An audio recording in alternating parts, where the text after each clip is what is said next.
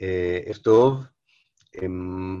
אנחנו, אני שמח לראות את כולכם, את אלה שנמצאים היום בשידור ישיר, ואלה שאנחנו נשדר על מאוחר יותר דרך הפייסבוק ודרך הפודקאסט. היום אנחנו מתחילים את המחצית השנייה של ההרצאות להיסטוריה של האזרח התיכון, ואנו מתמקדים, כמו שהבטחתי, במדינות שכנות אלינו. בכל אחת המדינות אנחנו לא ניתן רק היסטוריה כללית של כל אחת מהן, מחצית השנייה של המאה ה-20, נתמקד באישיות אחת, או באירוע אחד, או בבית מסוים של אותה מדינה. ומאחר ואנחנו מתחילים עם מצרים, באופן מאוד טבעי, השם של ג'מאל עבד אל-נאצר מתחבר אלינו בצורה מאוד מאוד ברורה. היו מנהיגים מצרים חשים לפניו, היו מנהיגים מצרים חשים אחריו, דומה שאף אחד לא עורר כזו אהדה, התלהבות, עולם הערבי כולו, לא רק בזמן חייו וכהונתו כנשיא מצרים, אלא גם הרבה הרבה שנים לאחר מכן. מורשתו עדיין איתנו היום, והוא עדיין מעורר השראה וגם געגועים, אני אומר, בקרב לא מעט מתושבי, מאנשי העולם הערבי. בכלל, אגב, יש מפגש ביום המהפכה המצרית, ביולי, במסעדה די ידועה בעיר התחתית, בה כל אוהדיו של נאצר בארץ מתנסים, שוחחים על האיש ונזכרים בגעגועים במורשתו ובחייו ומעשיו. הקבוצה הולכת ומדלדלת, ויש מעט מאוד אנשים צעירים שגם מלמד משהו על מה קרה במורשת הזו במשך השנים. והאמת היא שנצר הוא אישיות מורפאת, לא מושלמת, אף אחד לא מושלם, שלימי שלטונו היו צדדים אפלים, קשים, אלימים מצד אחד, ומצד שני שורה מרשימה מאוד של הישגים בנושא חברה וכלכלה, מאבק בקולוניאליזם ובאימפריאליזם, ואם אתם פלסטינים, או אם אתם אוהדים את העניין הפלסטיני, הוא בהחלט, בסך הכל, בשורה התחתונה, נמצא פנתיאון של המנהיגים הערבים, שהנושא הפלסטיני היה קרוב לליבם, עשו שיכלו, הצליחו, הצליחו, כמו שאנחנו אומרים, ההיסטוריה שופטת אותם, אבל אה, בהחלט אה, אה, הוא נחשב לאדם שהיה מחויב לנושא הפלסטיני ופעל למענו. נאצר נולד בסוף מלחמת העולם הראשונה, ב-1918. הוא נולד ב... ליד אלכסנדריה. לימים הוא, ההיסטוריה הרשמית, או הביוגרפיה הרשמית שלו, הולידה אותו בכפר מאוד ליד אלכסנדריה, בגלל שזה התאים לדימוי שלו, שבא מהעם ומייצג את העם. הוא נולד למשפחה, קורא למשפחה של המעמד הבנייה הנמוך במצרים. אביו היה ניהל דואר מקומי. תקופות מסוימות נאצר עזר לו, ולמעשה, כאשר אב עובר לעיר, ואחר כך נאצר חוזר איתו לאלכסנדריה, הוא מתחיל להיכנס לתלמיד, ללימודי תיכון, הם כבר מתחילים להראות שיש פה בחור צעיר, כריזמטי, הוא מנהיג, ומאוד מחויב מבחינה פוליטית ומבחינה אידיאולית.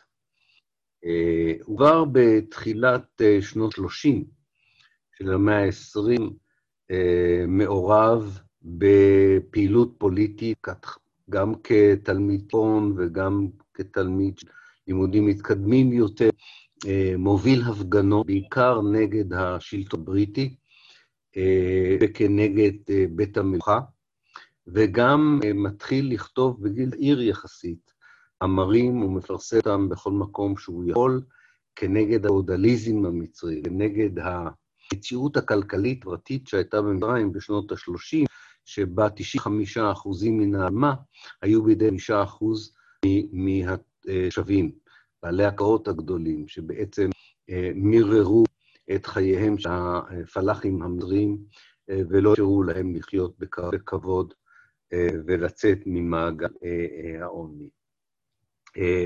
הכתיבה הפוליטית לו וגם האקטיביזם הזה מביאה אותו בסופו של דבר גם להשתתף בהפגנות, ובאחת ההפגנות, בעיקר מול הצבא הבריטי, שקוראת לבריטים לעזוב את מצרים. כזכור, נשים פה משהו בסוג ונזכיר שמצרים כיבוש בריטי עד 1882, למרות שבריטניה העניקה למצרים ככל עצמאות במלחמת העולם הראשונה, בין שתי מלחמות עולם, וגם אחרי מלחמת העולם השנייה, היא עדיין למעשה שולט אה, במצרים.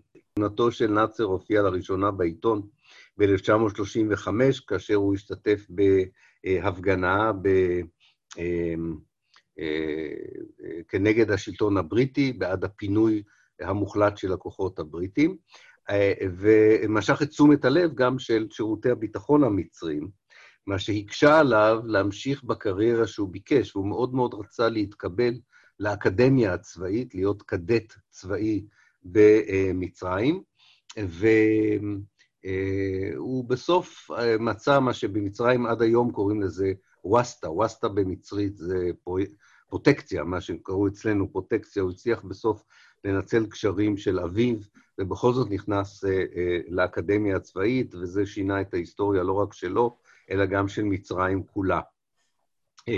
שם באקדמיה, בסוף שנות ה-30, הוא פגש את עבד אל חכים עאמר, שיהיה סגנו, ואת אנואר סאדאת, שאתם יודעים כמובן מיהו, ואחרים, שיחד יהוו את הגרעין לקבוצת הקצינים שתתפוס את השלטון במצרים. ובתוך הצבא הם מתחילים להתארגן וליצור באמת את אותה תפיסה, או מתחילים לפתח את אותה תפיסת עולם שמכינה אותם להפיכה, ואפילו הייתי אומר למהפכה בכוח של המציאות המצרית, גם אל מול השלטון של המלוכה, השלטון של האריסטוקרטיה והשלטון של הכיבוש הבריטי, אבל כמובן יעברו די הרבה שנים עד שהם יצליחו לממש את זה. האירוע אולי החשוב מבחינתו היו, היה, הייתה העובדה שהוא היה בצבא בזמן שמצרים החליטה להשתתף במאבק על פלסטין. מצרים מחליטה מאוד מאוד מאוחר לצאת למאבק בכוח כנגד החלטת החלוקה והכרזתה של מדינת ישראל. כמו הרבה מן הממשלות הערביות מסביב לפלסטין, אין להם רצון גדול להיכנס למערכה צבאית שהם בכלל לא בטוחים כיצד היא תסתיים, אבל בעיקר לאחר הטבח בדיר יאסין ולאחר הטיהור האתני של הערים הפלסטיניות ובואם של מאות אלפי פליטים פלסטינים במשך חודש אפריל לבירות ערב, וגם חלק מהם מגיעים אפילו עד קהיר, יש לחץ גדול של דעת הקהל על המצרים להיכנס. נאצר, כמו הרבה קדטים שהיו באקדמיה באותה תקופה, נשלח בסופו של דבר כשהמצרים מחליטים ב-13 במאי להיכנס, מחכים עד לסיום המנדט, ב-15 במאי 48', ושולחים צבא לתוך הארץ. הוא חלק מהכוחות, הוא כבר קצין, כי הוא גמר את האקדמיה, הוא חלק מהקצינים שנופלים בשבי בכיס פלוג'ה, אותו מקום שמחבר את הנגב הצפוני עם האזור של חברון, שבו על פי התוכנית הערבית המקורית, הצבא המצרי היה אמור לפגוש את הצבא הירדני. אבל הירדנים לא הגיעו משום שהיה להם הסכם עם המדינה היהודית שבדרך, שהם לא השתתפו באופן מלא במאמץ המלחמתי הכלל-ערבי כנגד המדינה היהודית, ובתמורה הם קיבלו את הגדה המערבית, ולכן נאצר לשווא עם שאר הקצינים והחיילים המצרים מחכים לליגיון הערבי שיגיע, הם לא, גם לא עונים על התקשורת, והוא נופל בשבי הישראלי לתקופה מסוימת. הוא חוזר, הוא חוזר למצרים אחרי שהוא משוחרר בחילופי השבויים, וכמובן האירוע הזה הוא מאוד טראומטי בשבילו. הוא יושב וכותב שורה של מאמרים וגם ספר בשם פילוסופיית המהפכה, שבה פתאום אנחנו מגלים שהאירוע הזה בצו... במלחמה הפך אותו מסטודנט, הייתי אומר, עם רעיונות יחסית לא כל כך מבושלים, לאדם מבוגר עם תפיסת עולם מאוד מאוד מוגדרת. טובה או לא טובה, היסטוריה אבל תפיסת עולם מוגדרת, שהיו בה כמה מרכיבים, הם מופיעים בספר שלו, פילוסופיית המערכה, והם גם מופיעים בשורה של מאמרים שהוא כותב בעיתון שמאוד אהוב עליו, אה, שעד היום נמצא במצרים, רוזל יוסף.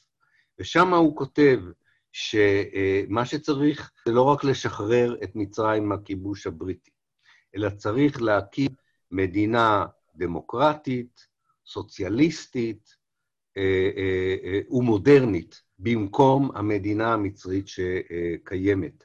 הוא גם הופך להיות למין תולעת ספרים, הוא קורא המון המון ספרים בתקופה הזו, פילוסופיה אירופאית, פילוסופיה ערבית, ובהחלט הופך לאדם מאוד מגובש גם מבחינה אה, אידיאולוגית. באחד המאמרים האחרונים שהוא מסיים ב-1992, הוא אומר, אה, אני עכשיו חושב שהגיע הזמן אה, לעבור לשלב המעשי של המהפכה.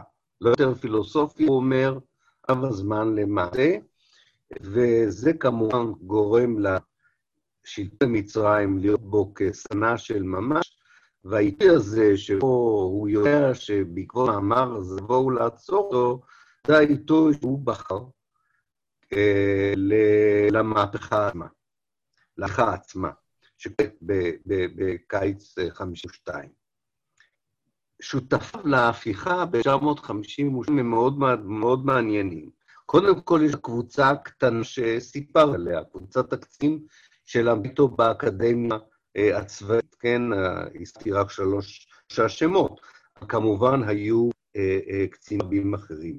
הם מאוד מושפעים ב-49 הפיכה צבאית בסוריה של אדם בשם חוסי זעים, שאולי עוד נדבר עליו, בסך הכל שלט כמה חודשים בסוריה, אבל הוא יצר מודל אה, והראה בעצם אפשר לש... להפיל שטר רוחני, רפובליקני, זה בכלל משנה, בעולם הערבי, אם אתה משתלט, אם אתה קודם כל לצדך, אם אתה משתלט על תחנת הרדיו, אם אתה משתלט על בנייני הממשלה, ואם אתה משתלט על המטה המרכזי של הצבא. ובעקבות ההפיכה של חוסני זעים, נאצר וחבריו מקימים קבוצה של הקצינים החופשיים, שהם יתכננו בהמשך את ההפיכה. אבל נאצר מבין שאת ההפיכה הוא לא יצליח לעשות רק עם הקבוצה של הקצינים החופשיים, שרובם באו מרקע חברתי-כלכלי דומה לשלו. הוא יוצר כמה בריתות מעניינות. ברית אחת, הוא יוצר עם אדם בשם אה, אה, נגיב, אה, אה, שהוא היה בעצם אה, חלק מהאריסטוקרטיה המצרית, אה, ונר"ל מאוד חשוב, הוא מבטיח לו שהקצינים יתמכו בו, שהוא יהפוך להיות המפקד של הצבא המצרי, ומבטיחים לו גם שהוא יהיה אה, הנשיא של מצרים החופשית, אם המהפכה הזו תצליח. והקשר הזה עם אה, מחמוד נגיב הוא מאוד מאוד מאוד חשוב. קשר אחר שהוא יוצר זה עם האחים המוסלמים, שכבר קמה כתנועה ב-1928. אה, האחים המוסלמים אה, סך הכל לא רואים עין בעין נאצר את החזון של מדינה דמוקרטית או אפילו לא דמוקרטית, אבל בראש ובראשונה מדינה חופשית משלטון בריטי סוציאליסטית ולאומית. אה, גם הם רוצים להפיל השלטון הבריטי. אז זהו, זו ברית אה, שהיא לא מלאה, עם הרבה חשדנות אה, הדדית, ועוד נדבר על היחסים שלו עם האחים המוסלמים עוד רגע. אבל הם בהחלט חלק מהמערך שמבטיח הצלחה של ההפיכה ב-1952. הוא גם יוצא קשר עם המפלגה הקומוניסטית.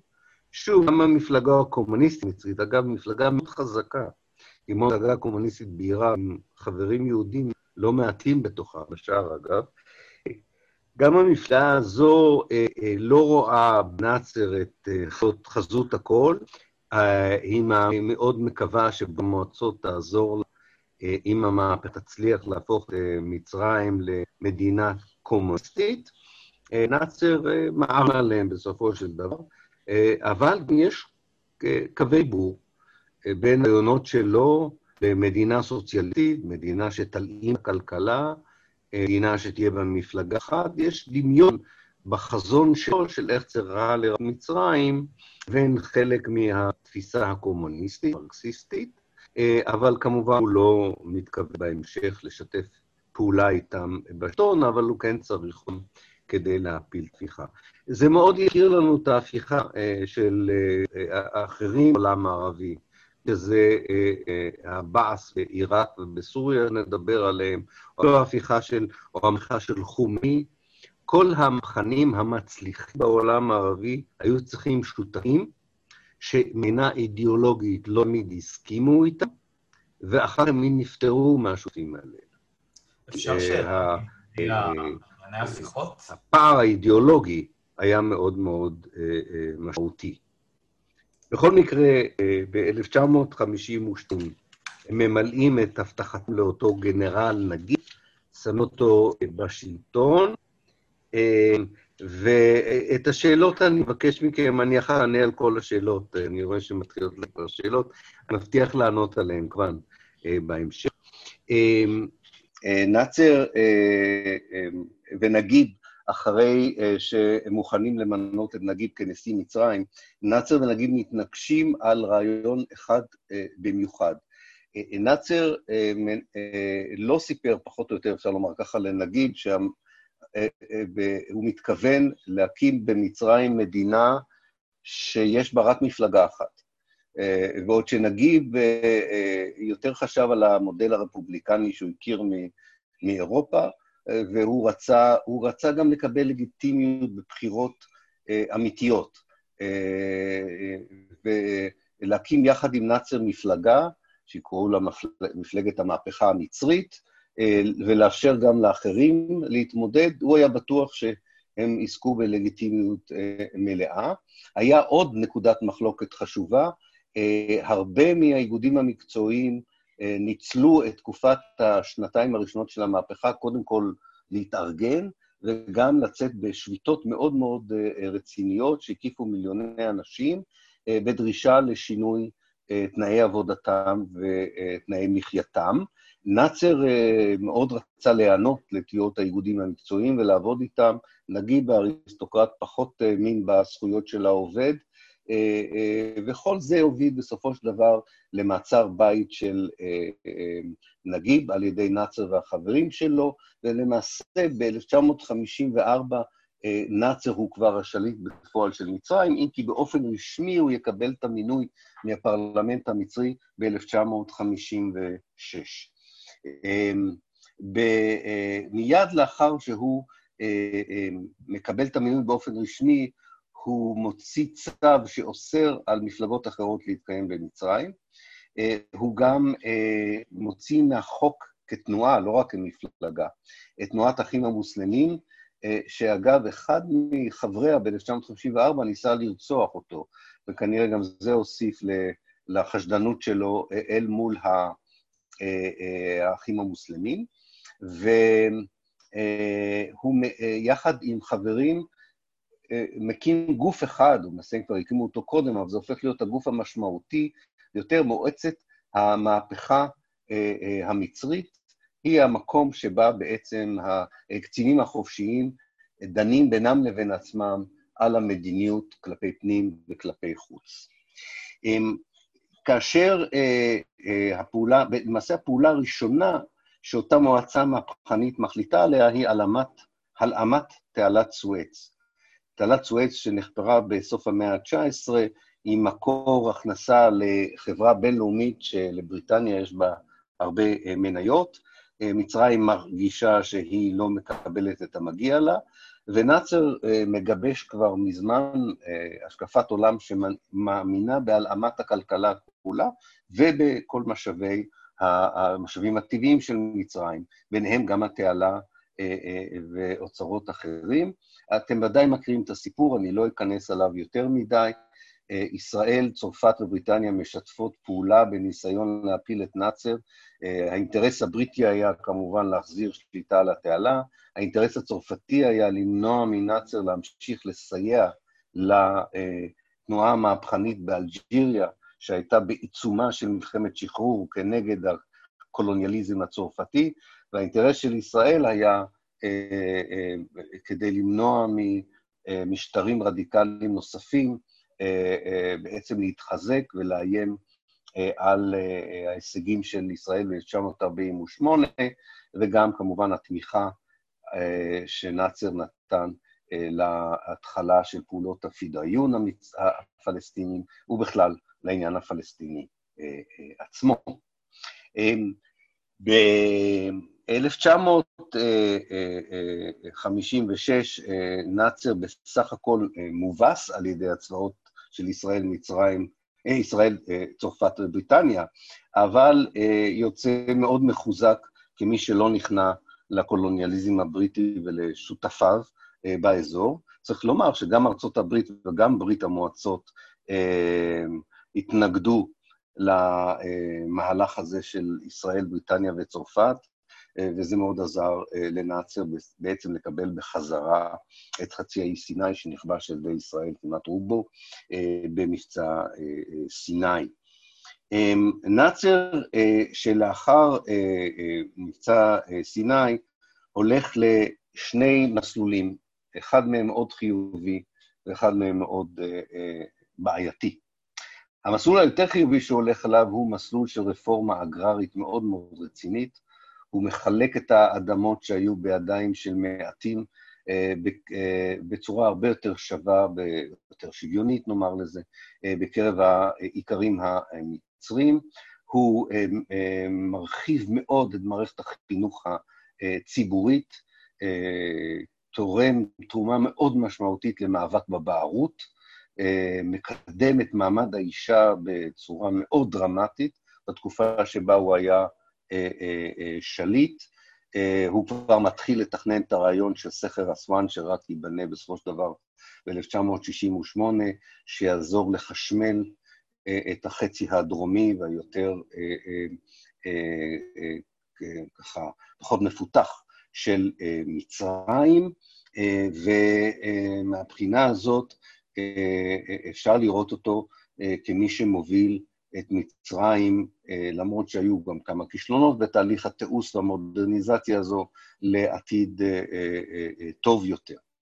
במישור הבינלאומי, גם שם אני חושב, לפחות לפי דעתי, בסך הכל הוא השאיר חותם מאוד חיובי, כי הוא לא הסכים להיות חלק מהמלחמה הקרה, ויחד עם נרו מהודו וטיטו מיוגוסלביה ומנהיגים אחרים בעולם השלישי, הם יוצרים את גוש המדינות הבלתי מזדהות, שלא מוכנות להיות מזוהות עם גוש זה או אחר במלחמה הקרה, ומנסות לקדם אינטרסים שהם לא רק אינטרסים אימפריאליים סובייטיים או אימפריאליים מערביים, זה לא תמיד הולך, גם כי האימפריות האחרות, ברית המועצות וארצות הברית, לא מוכנות לעמדות ניטרליות בתקופת המלחמה הקרה, אבל זה בהחלט איזושהי מורשת שחשוב לדבר עליה. נאצר, בניגוד אולי לכמה דיקטטורים שהיו אחר כך, או לשליטים חזקים, מאוד מאוד מכבד סופרים. ומשוררים, ובתקופו, בתקופתו יש גם פריחה ספרותית, האדם שמאוד קרוב אליו, ויש אפילו, נדמה לי, תרגום של, לפחות של ספר אחד או שניים שלו לעברית, אני לא בטוח כמה תורגמו לעברית, לעברית זהו תאופיק חכים, מיומנו של מושל, אני חושב, תורגם לעברית. תאופיק חכים, גדול סופריה של מצרים, וחסנין הייקל, גדול עיתוניה עיתונאיה של מצרים, הם אנשים מאוד קרובים אליו, וגם יש להם השפעה ממתנת עליו בהרבה מהרגעים הקריטיים בהיסטוריה של מצרים. הצד היותר בעייתי של נאצר הוא הדרך שבה הוא ניסה אה, אה, לממש את רעיון הפן-ערביות שהיה מאוד קרוב לליבו, אגב, גם ללב אביו, זה משהו שהוא קיבל אפילו מהבית, את הרעיון הזה של הלאומיות הערבית הכללית, הרעיון הזה של אחדות העולם הערבי, שמצרים במרכזה. אה, מבחינה אחת הוא משמש השראה לקבוצות קצינים אחרות לנסות וללכת בדרכם של הקצינים החופשיים, וכך קורה בעיראק ב-1958, כך מנסים לעשות מספר אנשים בלבנון, אבל אה, ארה"ב ובריטניה בכוח מונעים הפיכה שכזו גם בלבנון וגם אה, בירדן, אבל זה כן מצליח במקום כמו דרום תימן, סודאן, לוב, נאצר משפיע על כל המדינות, המקומות האלה להיפטר משלטונות, משלטון אה, מלוכני, מושחת, ובעלי ברית של האימפריאליזם המערבי. מהבחינה הזו בהחלט גם משאיר חותם חיובי שם. הבעיה הייתה כאשר הוא לא מצליח באיחוד של ממש, זאת אומרת, לא רק להשפיע על משטרים אחרים, הוא מנסה ליצור איחוד של ממש עם סוריה. חלק מכם ודאי מכיר את המונח רע"מ, הרפובליקה הערבית המאוחדת, כאשר אה, נאצר מאחד את סוריה ומצרים כמדינה אחת, כרפובליקה אחת, בין 1958 ל-1961, אה, הוא מנסה לכפות, הייתי אומר, את השלטון המצרי על סוריה, ותורם בסופו של דבר לנפילת ה... אה, הברית הזו, האחדות הזו, ואנחנו נדבר על סוריה בנפרד בפגישה, בפגישה הבאה, אה, ולא רק על סוריה. אה, אבל ה, הייתי אומר, שני הכישלונות הגדולים שלו, אה, ומאזן צריך להיות בין, בין הכישלונות להישגים וגם המורשת, שני הכישלונות הגדולים שלו הם הרעיון שלו שכדי להגן על המהפכנים בתימן הוא מוכן לערב את הצבא המצרי במלחמה עקובה מדם, אה, כנגד ערב הסעודית ובנות בריתה, שמתחילה ב-1962 וממשיכה כמה שנים, אה, מלחמה שיש לה הרבה קורבנות של אזרחים, ולאף אחד מהצדדים אין זה הישג מיוחד אגב, כי בסופו של דבר תימן מתחלקת בין תימן מהפכנית לתימן מלוכנית, תימן, זאת אומרת, תימן פרו-נאצריסטית ותימן פרו-סעודית. אה, אה, אבל זה מדלל את הצבא המצרי, זה גם אה, פוגע בלגיטימיות של נאציה. לא פחות, כמובן, חשוב, זה הניסיון הלא מוצלח שלו להלך על החבל או על סף התהום במשבר שהוא מנהל עם ישראל ב-1967. אני חושב שהוא האמין באמת ובתמים שישראל עומדת לתקוף את סוריה ולנסות להפיל את המשטר שם. שהיא תנסה להשתלט על מקורות הירדן, אה, אה, ושמצרים יכולה להיות הבאה בתור. אני לא חושב שהוא תכנן להיכנס למלחמה ביוני 67', אני די משוכנע שהוא עשה הכל כדי לנסות ולהתניע מחדש את התהליך המדיני, את ההתעניינות העולמית. אה, אני לא חושב שהוא הלך פה על מהלך צבאי שהוא האמין שהוא יצליח לכבוש מחדש את פילסטין, אבל אה, כמו שאנחנו כבר יודעים, אתה יודע איך אתה מידרדר לתוך משבר, אתה אף פעם לא יודע איך אתה יוצא מזה, והוא לא יצא מזה אה, טוב בסופו של דבר. הוא אמנם הציע את התפטרותו אחרי הכישלון במלחמת 67', אבל העם, וזה נכון, זה אותנטי, העם המצרי לא רצה את ההתפטרות שלו, והוא המשיך להחזיק בשלטון עד למותו. ב-1970, הוא עוד הספיק ב-1969 70, עדיין הספיק ב-1969 ו-70 אה, אה, לאפשר לאש"ף לעבור מירדן ללבנון, אה, ובעזרת התיווך שלו, עוד ממש סמוך למותו, ממש סמוך למותו, בעזרת התיווך שלו, אש"ף, שעמד להיות מוכחד על ידי הממלכה ההאשמית, הצליח לקבל בסיס המשך למאבק המהפכני שלו כנגד מדינת ישראל בלבנון, אה, ופה אני חושב שגם הרבה פלסטינים זוכרים לנאצר את העניין הזה אה, אה, לטובה. חמישה מיליון איש השתתפו בלוויה שלו, ואני זוכר עוד הרבה חברים שסיפרו לי עדיין בשנות שנות, שנות ה-50 ועדיין בשנות ה-60, הרבה אנשים נקראו ג'מאל בארץ על שמו, זאת אומרת, בנים שנולדו קיבלו את השם ג'מאל, אגב, כולל ג'מאל זחאלקה, שנולד ב-1955, אם אני לא טועה, גם הוא נקרא על שם ג'מאל עבד נאסר. זו הייתה כמובן מחווה מאוד אופיינית בעולם הערבי וסמל הערצה לאיש שעמד מול אימפריאליזם הערבי, בסך הכל עמד לצד הפלסטינים, גם אם הייתה הרבה טרוניה על חלק מהדברים שהוא עשה. במפלגות קומוניסטיות זוכרים אותו פחות לטובה, הוא הדף את הקומוניסטים. תקופות די ארוכות, האחים המוסלמים לא זוכרים אותו במיוחד לטובה, הוא הוציא אותם מחוץ לחוק ורדף אותם. בכלל, מי שמבחינה פוליטית לא קיבל את מרותו של נאצר יכול היה למצוא את עצמו בכלא או גרוע מכך, אבל בסך הכל הרגש הפן-ערבי שהוא ביטא באישיותו ובפועלו הוא רגש אותנטי, המרכז, המרכזיות של פלסטין בתוך הרגש הזה, גם היא משהו שעדיין מפעם, זה רגש שעדיין מפעם בתוך החברה האזרחית הערבית, והוא בהחלט השאיר איזושהי ירושה פוליטית, חברתית ותרבותית, שצריך לשפר אותה וצריך, הייתי אומר, לסלק ממנה אולי, או להשיל ממנה את הצדדים הפחות חיוביים, אבל בגרעין, אני חושב, יש שם בסך הכל בשורה לעולם הערבי, ולכן עדיין, ולדעתי בצדק, הוא אישיות שזוכה בשורה התחתונה, לא בכל מקום, להיות בפנתיאון של הלאומיות הערבית, ולא במקום שבו רוצים לקבור ולשכוח מנהיגים, אירועים או תקופות. אז אני אעצור כאן, אני מצטער על התקלות הטכניות, אם אני אשמע אחר כך שהשילוב הזה של האוזניות החדשות שקיבלתי והאייפון שלי עובד יותר טוב, אז אנחנו גם נשתמש בזה בפגישה הבאה. אני יכול בעצמי, אני לא יודע לקרוא את הצ'אט, אני מניח שכן. אני אנסה. אם לא, אולי תעזרו לי עם הצ'אט גליה ואיתמר. ראיתי שיש שתי שאלות. אוקיי, אז את מוכנה לקרוא אותן? כן.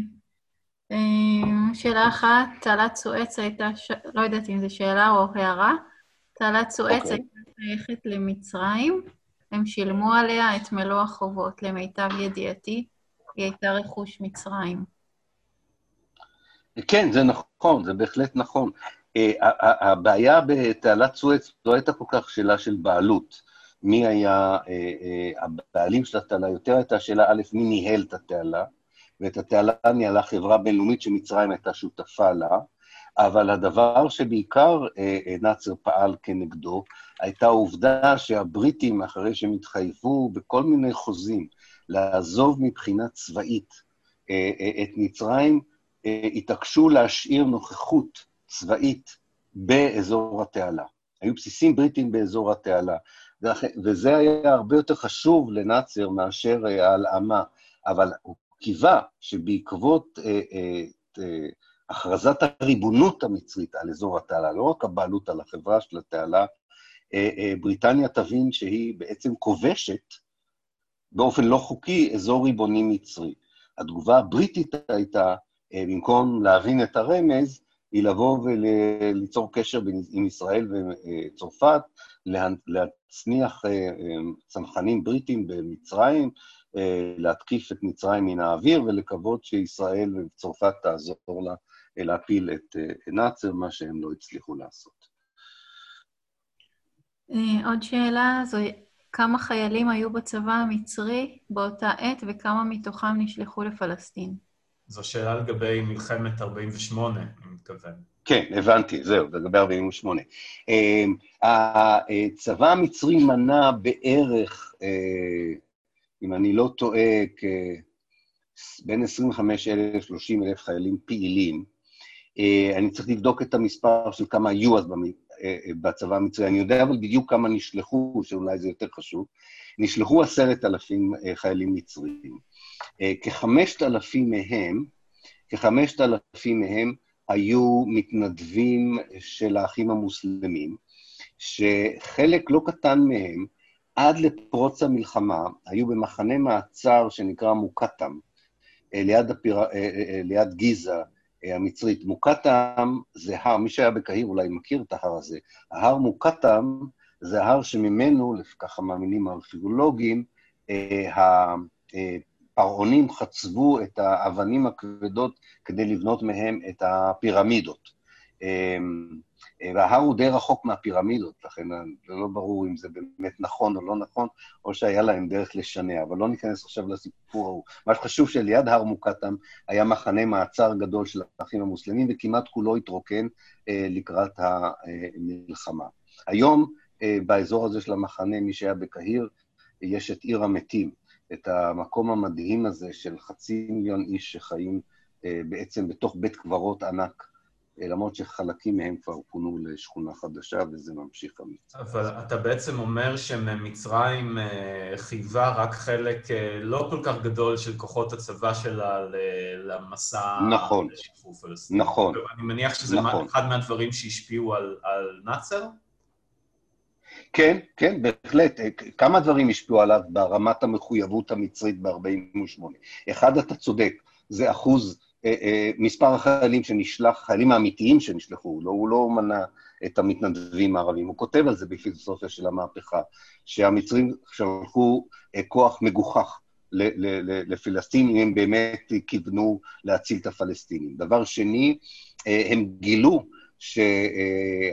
שהתחמושת וכלי, אני יודע, הכלים הצבאיים שעליהם נסעו לא, לא היו מהרמה הגבוהה ביותר, גם, יש, נאצר גם האשים את, את, את הצבא בכך שהוא בעצם שמר גם את התחמושת וגם את כלי המשחית, אני לא יודע איך לקרוא לזה, את, הר, את הציוד, או, גם ברכה לי, את הציוד הצבאי הטוב ביותר, הם שמרו, אגב, כמו שאר המדינות הערביות ב-48, כדי לשמור על המשטר. הם לא העזו, אף אחד לא שלח את יחידות העילית שלו ב-48. יחידות העילית של כל המדינות הערביות נשארו לשמור על הארמונות של הממשלות או השליטים, וגם זה היה חלק מהעניין. שלא לדבר על העובדה שהצבא המצרי לא עשה תרגיל אחד לפני המלחמה הזאת. אנואר סאדאת חשב על זה, דיבר על זה פעם, שאחד הטראומות של נאצר היה איך יכול צבא להיכנס למהלך צבאי שאמור נניח להציל את פלסטין והפלסטינים מבלי להתאמן, לא להתאמן אפילו פעם אחת. ואתם זוכרים כמה הצבא המצרי התאמן מול העיניים של המודיעין הישראלי הלא כל כך מוצלח ב-1973, לקראת המבצע היותר מוצלח המצרי באוקטובר 73. יש עוד שאלה, האם הזהות הפן-ערבית שנאסר מייצג התחזקה יותר אחרי הכיבוש האנגלי-צרפתי? כן, במידה מסוימת כן, אם כי צריך לבוא ולומר, זה, אלה שתי זהויות, הזהות הלאומית הכלל-ערבית, שבערבית אנחנו קוראים לה קאומיה, והזהות הלאומיות הערבית היותר מקומית, של מדינה, טריטוריאלית יותר, שאנחנו קוראים לה בערבית וואטניה, שתי הזהויות הללו אה, אה, עדיין נמצאות באותן עוצמות אה, במצרים מתחילת הכיבוש הבריטי ב-1882, והייתי אומר אפילו עד ימינו, אפילו עד ימינו.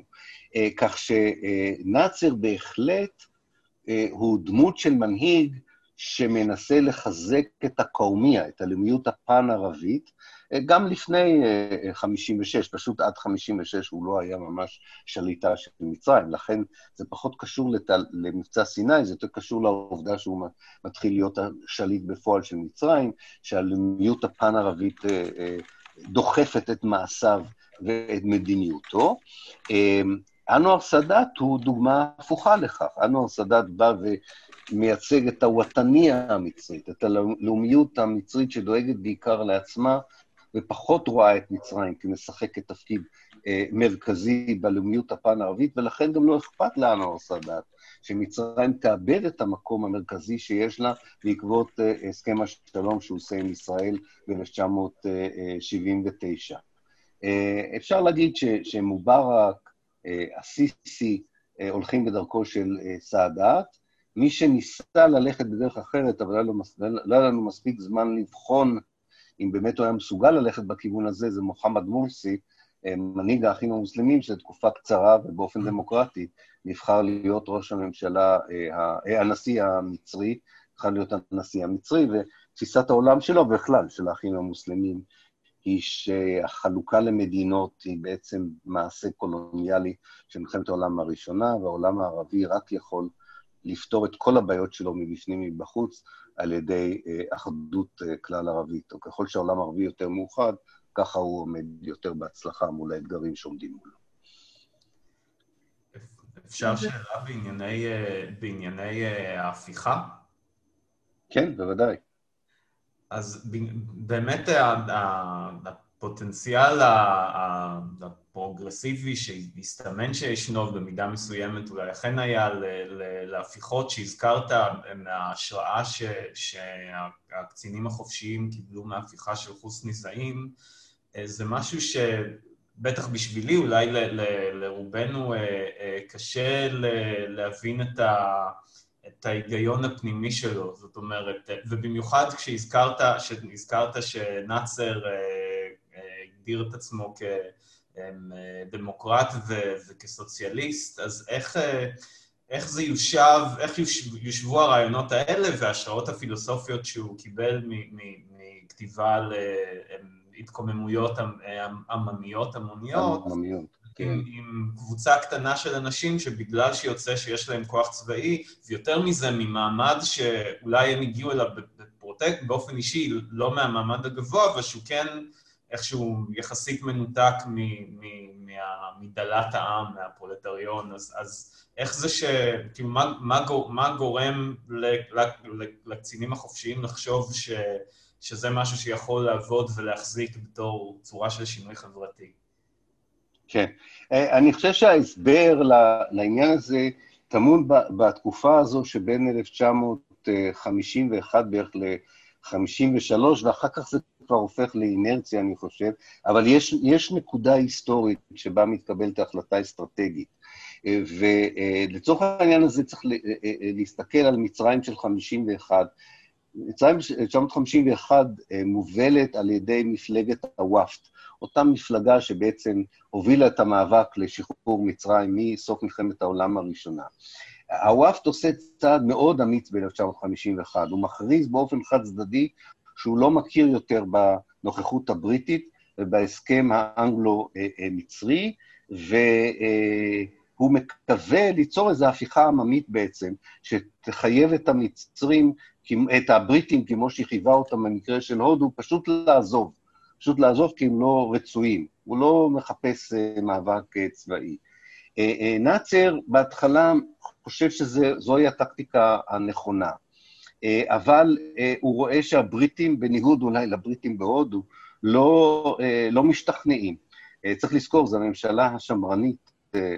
יש הבדל גדול בין הממשלה ששלטה בבריטניה, כשבריטניה החליטה לעזוב את, את הודו, שזה מפלגת הלייבר, של אטלי, שהייתה מוכנה לעזוב בכל מקרה, לבין הממשלה השמרנית של 51, שלא מוכנה לעזוב, עם אנטוני אידן, שמנהל שם מדיניות אימפריאלית, כאילו בריטניה עדיין אימפריה. בכל מקרה, זה לא הולך, וזה מאוד מתסכל אותם.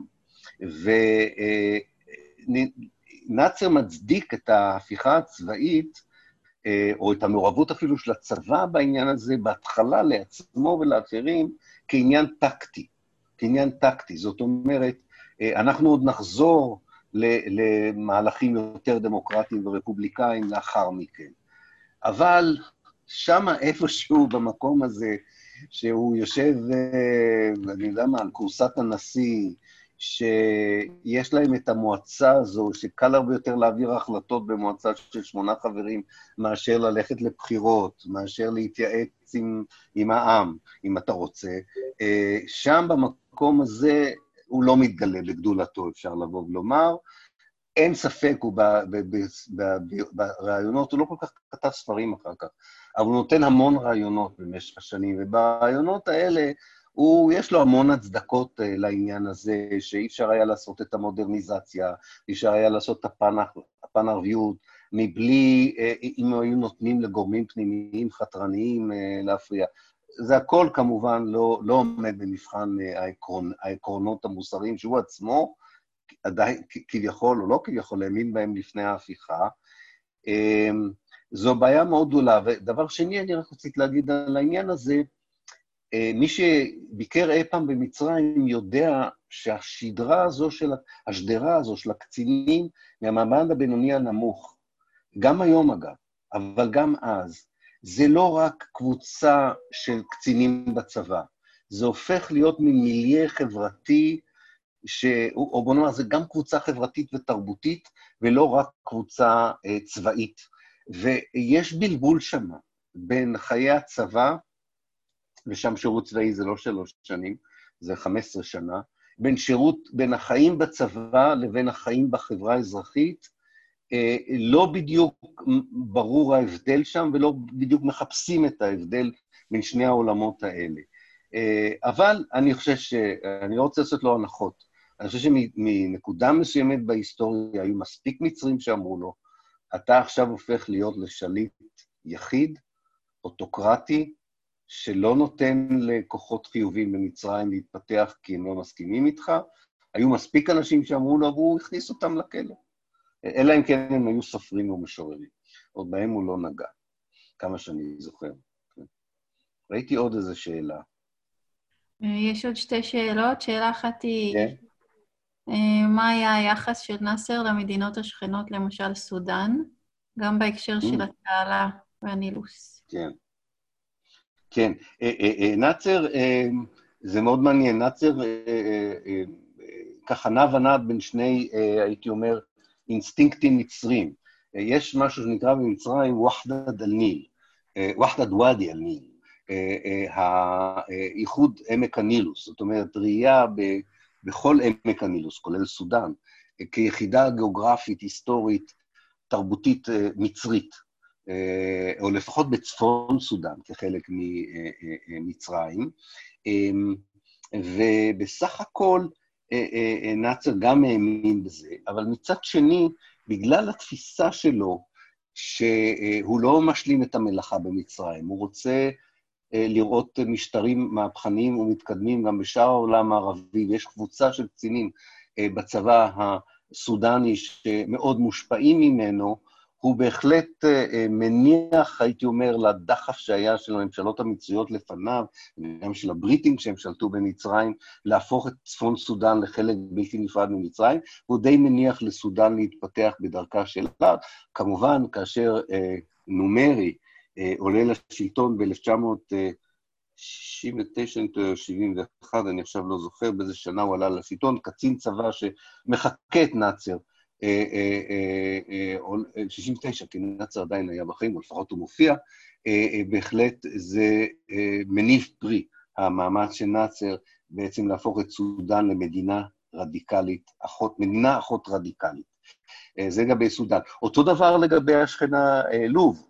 אמנם אה, אה, אה, קדאפי עולה לשלטון, מועמר קדאפי עולה לשלטון ב-1969, וזורק את בית המלוכה הסנוסי מלוב, ויוצר גם הוא מודל שלפחות על פניו, בהתחלה נראה כעוד מודל של מהפכה הפיכת קצינים סוציאליסטית פן-ערבית, שמאוד מהר הופכת למשהו קצת אחר, גם מבחינת הסוציאליזם, גם מהבחינה המהפכנית. האם זה נכון שהיה מאבק בין נאצר ללאומיות הערבית העיראקית על הנהגת הפן-ערביות? ובכלל, כן.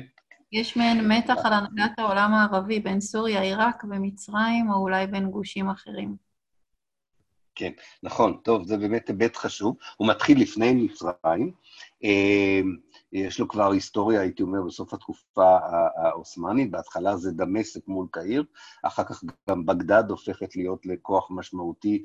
אה, זאת אומרת, יש אותה תפיסה של לאומיות פן-ערבית, רק השאלה מי מנהל את זה, מי המרכז, מי מרכז את זה. אה, אה, וכאשר עולה לשלטון בצורה דמוקרטית או לא דמוקרטית, זה לא משנה, מנהיג ערבי, עיראקי, סורי, או מצרי שמאמין בפן ערביות, הוא גם מאמין שהמדינה שלו היא זו שצריכה להוביל את המהלך הזה, וזה כמובן יוצר אה, ניגוד אה, או איזשהו סכסוך עם מנהיגים שחושבים שהמדינה שלהם אה, היא זו שצריכה להוביל. אבל יש גם שיתופי פעולה, למשל ב-1945, בזכות שיתוף הפעולה בין המשטרים הקודמים למשטרים המהפכניים של עיראק ומצרים, ומצרים הקימו את הליגה הערבית. היה אפשר להקים את הליגה הערבית ב-1945. נאצר בהחלט מתחרה עם הקצינים החופשיים שתופסים את השלטון במצרים, בעיראק ב-1958, וגם עם הקבוצה שבסופו של דבר ב-1961 מסלקת אותו מסוריה, קבוצת הבאס, אה, אה, אה, ומה שמעניין ולפעמים מדכא מבחינה פלסטינית, שהנאמנות לפלסטין היא אבן הבוחן שהמנהיגים האלה רואים, רואים בה כאבן הבוחן להראות את המחויבות שלהם לנושא הפן-ערבי החשוב ביותר, ולהראות שהם יותר מחויבים מהאחרים. הגדולה של הפת"ח, שאולי נדבר עליה עוד, שב-68' הם הבינו שהמשחקים האלה לא משרתים את הלאומיות הפלסטינית, והם די משחררים את הלאומיות הפלסטינית מלהיות קליינטית של אה, מנהיג ערבי זה או אחר שנאבק להגמוניה פן-ערבית. אה, אה, יש פה את העירוב הקלאסי בין אה, אה, משהו אותנטי. זאת אומרת, יש רגש פן-ערבי בעולם הערבי, והמנהיגים האלה גם מייצגים אותו. זה לא הכל מלאכותי וזה לא הכל אינטרסנטי מצד אחד, ומצד שני יש פה את האישיות, את הכוחנות, את השררה שמשחיתה, אה, אה, ואת חוסר הנכונות אה, ליפול או, או, או, או לרדת מהזירה כשצריך. וזו בעיה גדולה.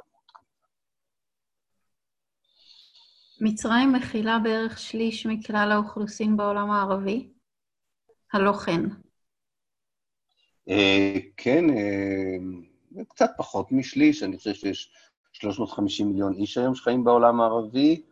אה, אני חושב שהיא, כן, היא קרובה לשליש, היא קרובה לשליש, כן, בהחלט. בהחלט, היא המדינה הגדולה ביותר כמעט בכל פרמטר, אז יש פה הרבה הצדקה אובייקטיבית להיות המדינה המובילה מבחינה זו, ואני חושב שרוב כשיש כבר אה, אה, רגש פן-לאומי, ערב, אה, פן, פן-ערבי, אה, יש נכונות לראות במצרים אה, אה, מנהיגה. אה, זאת אומרת, אחד האבסורדים אולי של, ה, אה, של סוף המאה ה-20 זה שמדינה כמו סעודיה, עם 23 מיליון איש, אבל עם הרבה דולר, פטרו-דולרים, היא אחת המתחרות הגדולות של מצרים על הגמוניה, אה, ואפילו נסיכויות קטנות כמו אבו דאבי וקטאר משחקות אותה כאימפריה אזורית. זה כבר מראה את ה... שלפרמטרים האובייקטיביים של אה, עוצמה צבאית, אה, עוצמה כלכלית, גודל אוכלוסייה וגודל שטח, נוסף הדבר המוזר הזה של הפטרו-דולרים, או הפטרו-גז, הגז דולרים, לא יודע איך לקרוא לזה, קטאר זה בעיקר גז, לא כל כך נפט. אה, אה, שאלה אם זה אמיתי באותה מידה, כמו אה, במקרה המצרי, אבל אנחנו נצטרך לחכות ולראות מה המשמעות של הפן ערביות ב-2020.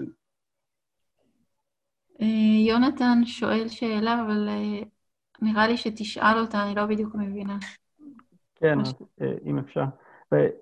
בעניין של היכנסות חוסיין וירדן אה, למלחמה ב-1967. הם הרי לא היו שותפים ל-United Arab Republic, איך אומרים? אה, כן. כן, רע"מ, הרפובליקה הערבית המאוחדת. כן, כן, זה היה הרי מצרים וסוריה. אה, נכון. וגם מדובר פה במלכות. איך אתה רואה את ההתלבטות של חוסיין, הרי אפשר היה להגיד שהוא יכול היה להימנע מלהיכנס, אבל איך אתה מסביר את ההתלבטות שלו בקשר ל... לקשר שלו לאיחוד הזה? שאלה טובה לי. תראה, קודם כל צריך לזכור, הוא בחור מאוד מאוד צעיר, ב-67. אה, אה, להגיד אה, שהוא מקבל החלטות בעצמו זה קצת יהיה מרחיק לכת. אני חושב שיש פה איזו קבוצה מסביבו שהיא בעיקר מנווטת את ירדן בהצלחה או לא בהצלחה. זו שאלה כבר של מבט. וקוראים לו שני דברים, לו לא, או ליועצים שלו, שמחייבים אותם לקבל החלטה מסוימת. אחד, זה העובדה שבתוך הצבא המצ... הירדני, במיוחד אחרי 1952, כאשר אה, אה, הדוד שלו, אביו, סליחה, אביו, טלל ואנשים אחרים שהיו אה, אה, בבית המלוכה וקרובים לבית המלוכה, סילקו את כל הקצינים הבריטים מהצבא הירדני. הסיבה שהם סילקו את כל הקצינים הבריטים מהצבא הירדני הייתה שהייתה סכנה מנקודת מבטם, שהקצינים הערבים בליגיון ילכו בעקבות הקצינים החופשיים במצרים. אז איכשהו מצאו איזשהו פתרון בין הקצינים הערבים שהסכימו להיות נאמנים לבית המלוכה האשמי, בתנאי שכמובן לא יהיו יותר קצינים בריטים בצבא של הליגיון, וזה עבד, אבל זה עדיין היה קודם כל חשש שאם הוא ייראה כמי שלא הולך עם הלאומיות הפן-ערבית, לא עוזר למדינות שישראל מאיימת עליה, יכול להיות שקודם כל, קודם כל זה היה הפחד הראשון, שהקצונה הזו תפסיק להיות נאמנה לבית ההאשמי. זה דבר ראשון. דבר שני, אה, אה, חוסיין, אה, וזה מה שנורא קשה לישראלים להבין, כשאתה הסתכלת על ההתנהגות הישראלית מפעולת סמוע, שאם אני זוכר נכון, זה היה אפריל 1966, אולי אני טועה בחודש, אז אני מתנצל. מפעולת סמוע, שישראל נכנסת לתוך שטח שמבחינה ירדנית הוא ריבוני, הגדה המערבית, הורסת כפר שלם, מתנהגת כאילו היא יכולה מחר בבוקר גם להיכנס לאמן, לקחת את המלך ולזרוק אותו לים אם היא רוצה. זאת אומרת, זו הייתה התפיסה, ישראל עושה מה שהיא רוצה אל מול ירדן. שאותה, מה ימנע מאותה ישראל להחליט שהיא תנצל את המתיחות עם סוריה ועם מצרים, ואני יודע מה, להקים אה, מדינה פלסטינית בירדן, אה, לעשות משהו, אה, והיה חשש אמיתי שאם ירדן לא יהיה לה לפחות את הברית ההגנה עם מצרים וסוריה, היא תעמוד לגמרי חשופה. ישראלים כל כך זוכרים את תקופת ההמתנה של מאי, וגם הפחידו אותם, למרות שהצבא ידע בדיוק שאין לו ממה לפחד, הפחידו את הישראלים בשואה השנייה, ביקשו מיהדות הברית לעשות uh, הפגנות בניו יורק, כאילו השואה השנייה הולכת ליפול לישראל ביוני 67, כאילו העולם הערבי הולך להשמיד את ישראל, לא דובים ולא יער, לא משנה, זה לא חשוב. זה נרטיב שישראלים גדלו עליו. אה, אבל, אה, אה, אבל בירדן הייתה תחושה שהמשטר בסכנה קיומית אמיתית, ובסכנה קיומית אתה הולך לא עם בעלי הברית שאתה אוהב, אלא עם בעלי הברית היחידים ש, שיש לך. ולא הייתה תחושה שבריטניה וארצות הברית יצילו אותו כמו שהם הצילו אותו ב-58, כשהוא היה עוד ילד, אז הם הצילו יותר את הדוד שלו. היורש עצר ב-58, כאשר כמעט עשו הפיכה דומה להפיכה העיראקית באמ"ן. אז אני חושב שזה... לא הייתה לו הרבה ברירה מבחינתו. אגב, צריך להגיד בסופו של דבר, הוא ביצע פעולה מאוד סמלית כנגד ישראל, העביר מסר שזה הסוף. הוא לא לקח בחשבון שבישראל אמרו, אנחנו מחכים לרגע הזה, שיהיה לנו תירוץ להחזיר את ארץ אבות. הם, הם חיכו, ל, ל, גם אם הוא היה יורק מעבר לגבול. הישראלים היו אומרים, הותקפנו על ידי ירדן, עכשיו הזמן לכבוש את הגדה המערבית. זה, זה ברור לי לגמרי הפעם, ממבט אה, של הרבה שנים לאחר מכן. זאת הייתה השאלה האחרונה, אם לא פספסתי. אז... Okay. אוקיי. אני נורא מתנצל על התקלות הטכניות, כי האייפד שלי עד עכשיו עבד מצוין. אני מבין שעם האוזניות והזה זה עובד יפה, כן? כן, שומעים מעולה, ותמי אמרה קודם שהיו השבוע בעיות בזום בכלל, אז כנראה זה לא... אה, אוקיי. אז אני אמשיך אה, תמיד... אני רוצה אה, לשאול שאלה, אם אפשר? כן, אפשר עוד שאלה, בוודאי. בפעם שעברה שדיברנו, זו לא שאלה של ההרצאה של היום, אתה אמרת שהיו הרבה מאוד סיבות שהאביב הערבי לא הצליח אה, בזמנו ולא הצליח עכשיו, כל מיני סיבות, אבל אפשר לדבר על כולם, אבל סיבה אחת, את, אתה לא מוכן לדבר עליה, לא מוכן לשקול אותה, וזה שזה, שזה קשור לתרבות או למנהגים הערביים. אתה מוכן להסביר את זה?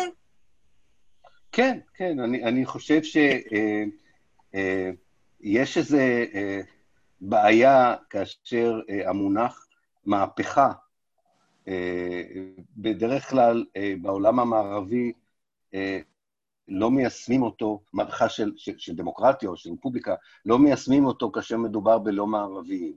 זאת אומרת, מוכנים לדבר על מהפכה של חומני, כן, מהפכה אה, אה, דתית, אבל לא יכולה להיות מהפכה דמוקרטית אה, בעולם אה, אה, הערבי, והסיבה היא כי יש תפיסה כזו מזרחנית, שהתרבות הערבית היא לא תרבות שיכולה לצמוח מתוכה דמוקרטיה.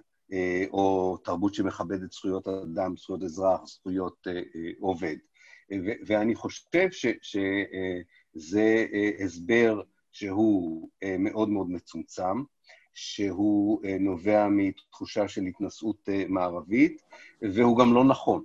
הוא גם לא נכון. זאת אומרת, התרבות הערבית היא תרבות מאוד רחבה, ויש בה מגוון גדול של כל העמדות שאנחנו מכירים בכל תרבות אחרת, והיכולת של אה, חברה לקיים אה, אה, איזשהו מבנה פוליטי או חיים פוליטיים שמכבדים את האחר, את חיי האחר, את כבודו, את רכושו, את, את עולמו, גם קורים בעולם הערבי וגם קרו בעולם הערבי. יש תקופות שזה לא קורה, גם באירופה יש תקופות כאלה, גם בארצות הברית יש תקופות כאלה, אה, וזה לא אה, אה, קשור לתרבות מסוימת או למקום גיאוגרפי מסוים. זה קשור לנסיבות היסטוריות שמסבירות את היעדר, נאמר, נאמר זה התגברות האלימות, או היעדר השקט, או היעדר הכבוד ההדדי, תקראו לזה איך אתם רוצים לקרוא לזה, זה לא קורה באותה עת בכל, בכל מקום בעולם, אבל זה קורה בכל מקום בעולם בתקופות מסוימות, וזה קרה כבר בעולם הערבי, וזה עוד יקרה, אני גם מאמין שזה עוד יקרה גם בעולם הערבי, רק פשוט צריך תמיד לחשוב על העובדה שהעולם הערבי, מאז נפילתה של האימפריה העות'מאנית, הוא טרף למעצמות מבחוץ. לא עוזבים את העולם הערבי לבד. לא עוזבים אותו בגלל שיש שם נפט, לא עוזבים אותו בגלל שהוא החצר האחורית של אירופה, לא עוזבים אותו כי יש מלחמה קרה, לא עוזבים אותו ממאה ואחד אלף סיבות. אה, וכשיש כזו רמה של מעורבות אה, זרה אה, בתוך עולם שכדי לקיים את עצמו בצורה שדיברתי עליה, עם סולם הערכים שדיברתי עליו, צריך לשמור כל הזמן על איזון מאוד עדין בין זהויות קולקטיביות לזהויות פרטיות, של חיה ותן לחיות, בצורה שהעולם הזה יודע לקיים אותה, אבל ברגע שיש מעורבות מבחוץ, שמנצלת את הפסיפס האנושי הזה כדי ליצור מאבקים אה, פנימיים, קשה מאוד ליצור את, ה, את האביב הזה שהחברים הצעירים ניסו ב-2012 אה, אה, לבנות. אני גם היסטוריון, אני חושב שאנחנו בתקופה של ה-counter revolution. זה עדיין לא נגמר. הסיפור של האביב הערבי לא נגמר, אה, ראה את ההפגנות בלבנון, ראה את מה שקורה בתוניסיה. אה, הסיפור הזה לא נגמר. אנחנו בתוך תקופה היסטורית מסוימת, שכל ניסיון לסכם אותה הוא ניסיון עקר, מפני שאנחנו חלק מאותה תקופה, אין לנו שום ריחוק, אין לנו שום מבט אובייקטיבי על התקופה הזו, אנחנו חלק ממנה, ואנחנו יכולים אולי לזהות במגמות, אבל גם המגמות האלה הן זמניות, הן יכולות להשתנות, אה, ואסור לנו, אסור לנו בשום פנים ואופן להניח הנחות גזעניות כאלה, מהותניות כאלה, שזה בעיה של התרבות, זה בעיה של החברה, זה בעיה של הערבי וכולי. זה דבר מאוד מאוד מסוכן, כי uh, הוא מוביל בסופו של דבר לעמדות uh, פוליטיות ומדיניות uh, uh, מאוד מאוד הרסניות. יש גם עוד משפט, אם, אם אילן ירשה לי להוסיף. כן, בבקשה.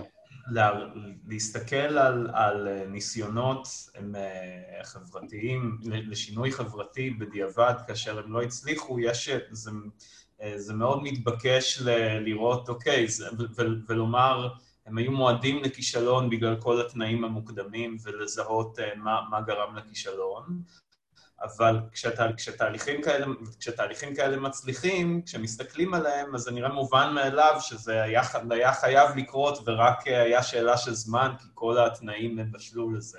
אבל כשאתה מנהל איזשהו מאבק, אם הוא יותר גדול או יותר קטן, אז אין לך אפילו את הפרספקטיבה הקטנה של, של, של, שזה מיד יסתיים בשביל שיהיה כל כך ברור האם זה, האם זה כן יצליח או לא יצליח. אז ההנחה שהם, שזה בלתי אפשרי בגלל שמשהו במאבק שקרה אפילו לאורך חמש שנים, עשר שנים, הוא, לא, הוא ספציפית לא הצליח, הם, זה, זה, זו פרספקטיבה מאוד מאוד uh, מוטה.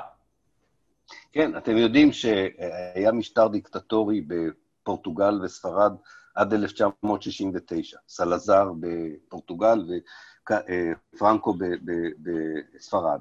ואני זוכר באמצע שנות ה-60, איך הסבירו, שאתם יודעים, זה חצי האי האיברי, וזה הספרדים האלה, הלטינים האלה, אין שום סיכוי שהם יבינו מה זה דמוקרטיה, הם תמיד יכבדו אה, אה, מנהיג חזק ופשיסטי, אין לזה שום, אה, כן, וקשרו את זה לכל מיני הסברים תרבותיים והיסטוריים, שכמובן התעופפו ברוח ההפיכה הדמוקרטית שקרה שם ב-1969-1970, או קרה קצת יותר מאוחר, שזה הושלם. כך שבאמת, צריך מאוד מאוד להיזהר, כי יש לזה גם היבטים נוספים, זה ההיבט הזה של אולי הם פחות מכבדים חיי אדם, אולי הם פחות אה, אה, אה, אכפת להם מאבדות וכולי. יש, יש לזה עולם שלם שבארץ במיוחד מטפחים אותו המזרחניים, אה, אה, כדי להסביר למקבלי ההחלטות פה מה הם יכולים או לא יכולים אה, לעשות. ואנחנו באמת כאזרחים, כאנשים, כאנשי העולם, חייבים אה, אה, אה, לא רק לא לקבל את זה, אלא להיאבק כנגד זה. לכולנו יש, אני בטוח, לכולנו יש מספיק היכרות אינטימית עם חברים ערבים ופלסטינים, לדעת שזה רק, רק ברמה הגזענית אפשר לפתח מחשבה כזו אנליטית. זה, זה, זה, זה פשוט לא עומד במבחן האנושיות ולא עובד במבחן המציאות. טוב, אה, שוב סליחה על התקלות הטכניות, אני שמח שקנו לי אוזניות, זה דבר חדש, משהו טוב יוצא מה, מהדור הצעיר. מה שהחלפת לאוזניות? כבר לא ראינו אותך. לא ראיתם אותי, אז זו, זו בעיה שנצטרך אה, לפתור אותה. אה, כי לא לחצתי על הכפתור, עכשיו אתם רואים אותי.